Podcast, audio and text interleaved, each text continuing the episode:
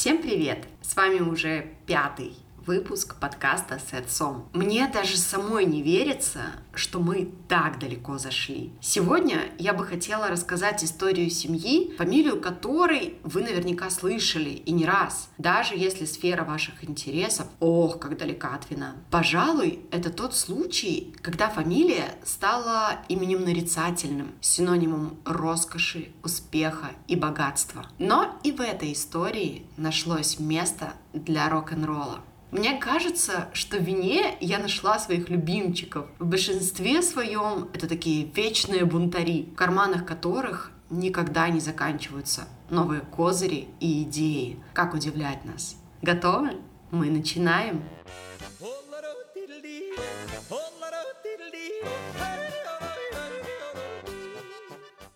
История наша начинается в XVIII веке в городе Франкфурт, где вместо нумерации домов используются разноцветные таблички. Так наше внимание обращено на дом с красным щитом на нем, а точнее к его обитателям, которые получили свою фамилию именно от этой таблички. С немецкого род означает красный, а шилд – щит или же табличка – так, в 1764 году в дом возвращается молодой раввин Майер Амшель Ротшильд, родители которого отправили его учиться, но умерли раньше, чем он успел окончить обучение.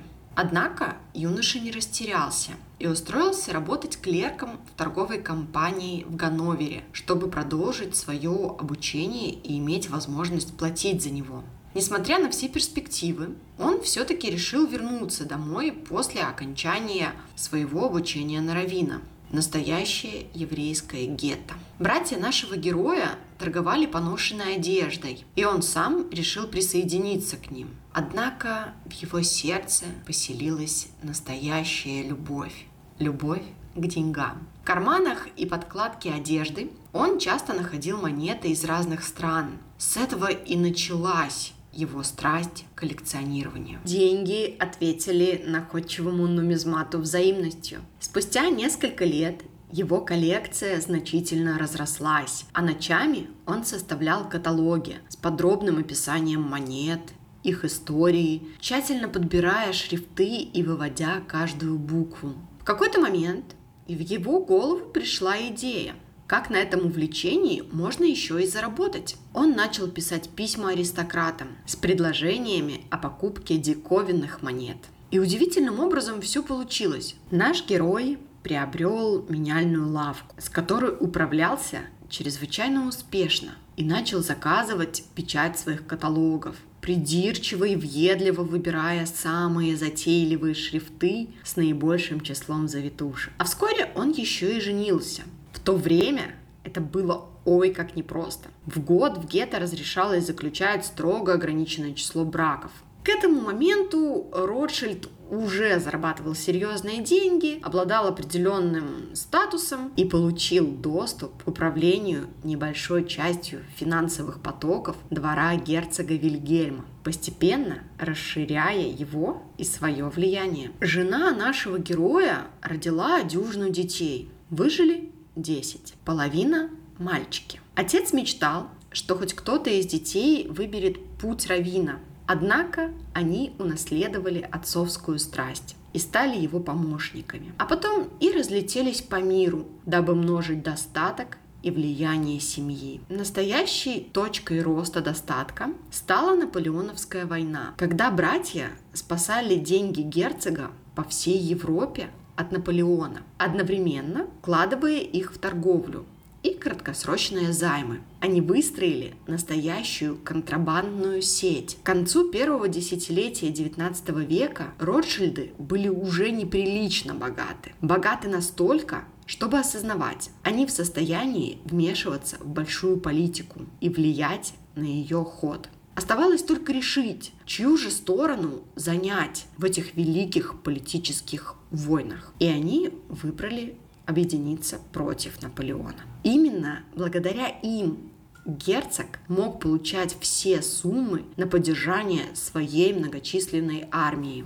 Вечером 18 июня 1815 года герцог Веллингтон с союзниками выиграл битву при Ватерлоо. Утром 20 июня Натан Ротшильд получил эти известия в Лондоне. Его курьеры почти на сутки опередили герцогских. Ротшильд направился на биржу и занял свое неизменное место у одной из колонн, которую впоследствии и прозвали колонной имени Ротшильда. Некоторое время он просто стоял с непроницаемым каменным выражением лица. Затем все с тем же лицом он начал продавать, сбрасывать облигации английского государственного займа и других британских ценных бумаг. Все большими пакетами и все дешевле рыночных ставок. Хватило и часа, чтобы на бирже началась паника. Все понимали, Ротшильд ничего не делает просто так. Если он избавляется от английских бумаг, значит Англия проиграла. К вечеру английские ценные бумаги отдавали уже чуть ли не даром. В этот самый момент их все разом искупили. Естественно, это были агенты Ротшильда. На следующее утро, когда курьер Веллингтона наконец добрался до Лондона и возвестил о победе, курс взлетел до небес. По некоторым оценкам, за этот день Натан Ротшильд стал богаче на 40 миллионов фунтов.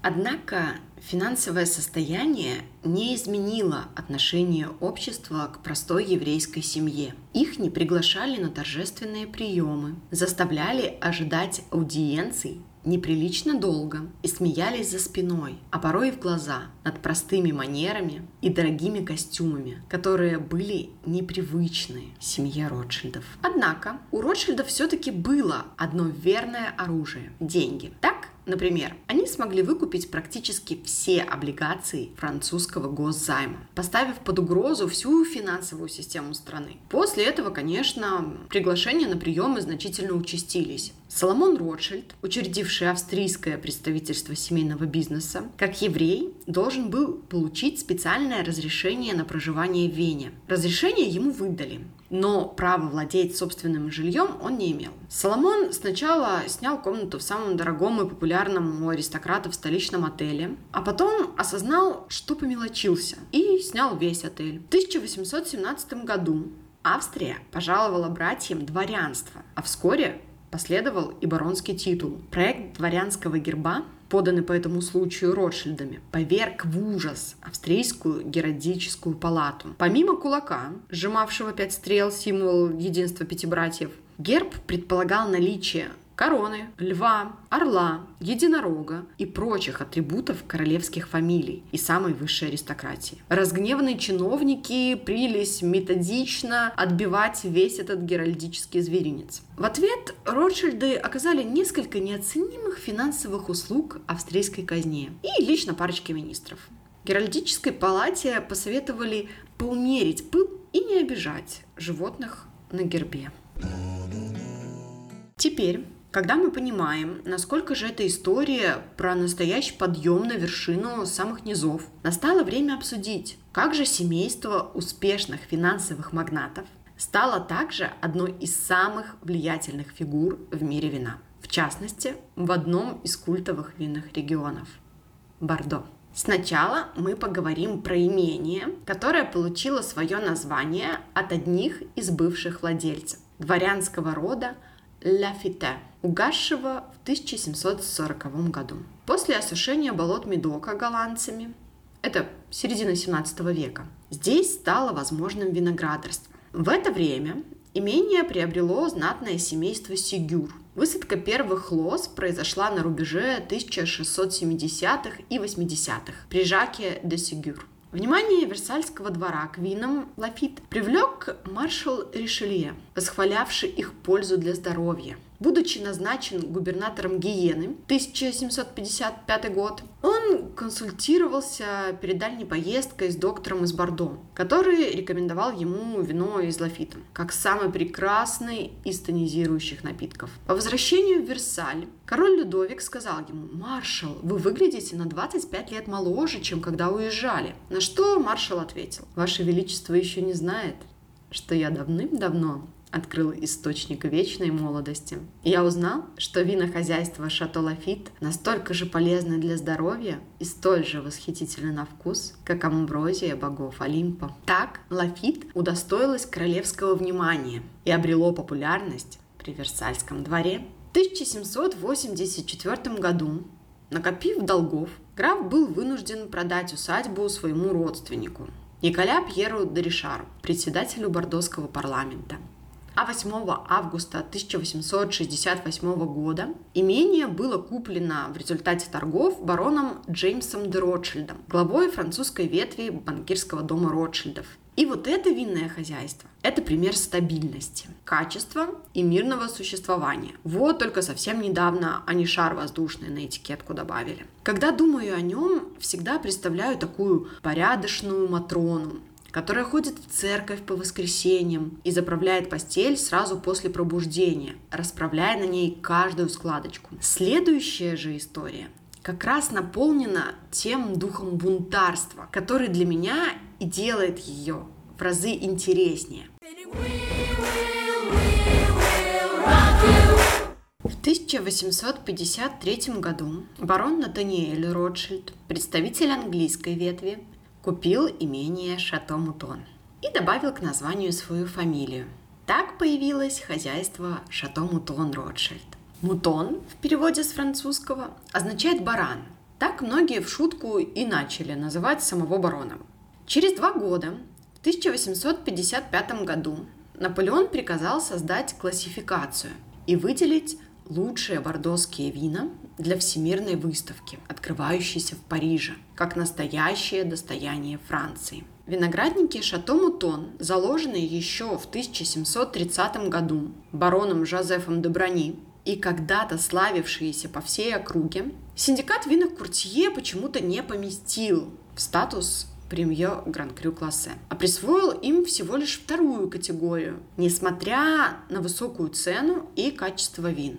Тогда барон решил, что делать вино было неудачной идеей и уехал обратно в Англию, сказав напоследок фразу «первым быть не могу, вторым не хочу, остаюсь мутоном», то есть бараном. Это высказывание позднее стало девизом его правнука – барона Филиппа де Ротшильда, который в 1922 году выпросил у матери в подарок Шато Мутон Ротшильд. И с этого момента началась настоящая история одного из величайших винных хозяйств Франции. Младший Ротшильд заново отстроил все постройки, уже практически развалившиеся к тому времени, и всерьез занялся восстановлением виноградников. И уже в 1929 году его труды увенчались успехом. Барон был первым в Бордо, кто отказался от продажи вина в бочках и сам занялся розливом вина в поместье. Первые бутылки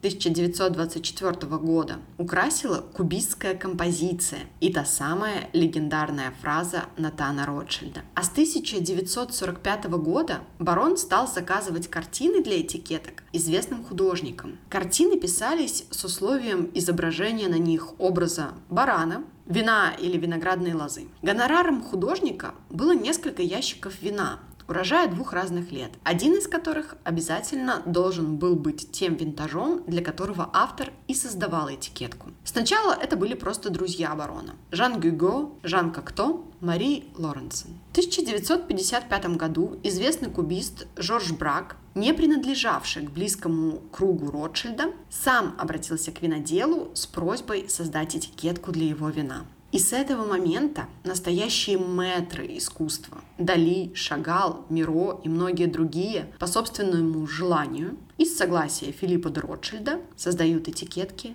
для великого вина. Дважды за всю историю были годы, когда в один год использовались две разные этикетки. Первый раз это случилось в 1978 году, когда монреальский художник Жан-Поль Риапель предложил два дизайна этикетки. А барон Филипп Ротшильд так и не смог выбрать какой-то один вариант. Поэтому и были использованы оба дизайна. А в 1993 году этикетка Мутона, представлявшая собой карандашный набросок обнаженной нимфы французского художника Балту, была запрещена к использованию в США. Поэтому для американского рынка была сделана этикетка с пустым местом вместо рисунка. И за обеими сразу же начали охотиться коллекционеры. В 1973 году Шато Мутон Ротшильд официально был присвоен класс премье Гран-Крю классе или просто Гран-Крю. Шато Мутон Ротшильд встала рядом с легендарными Шато Марго, Шато Латур, Шато Лафит и Шато Брион, став одним из пяти лучших хозяйств и великих вин Франции. Филипп де Ротшильд был единственным, кому удалось внести поправки в винную классификацию 1855 года. Из-за этого барону пришлось сменить и традиционную надпись. Отныне она утратила прежнюю обреченность, но не потеряла упрямство. Вторым был, первым стал, но остаюсь бараном.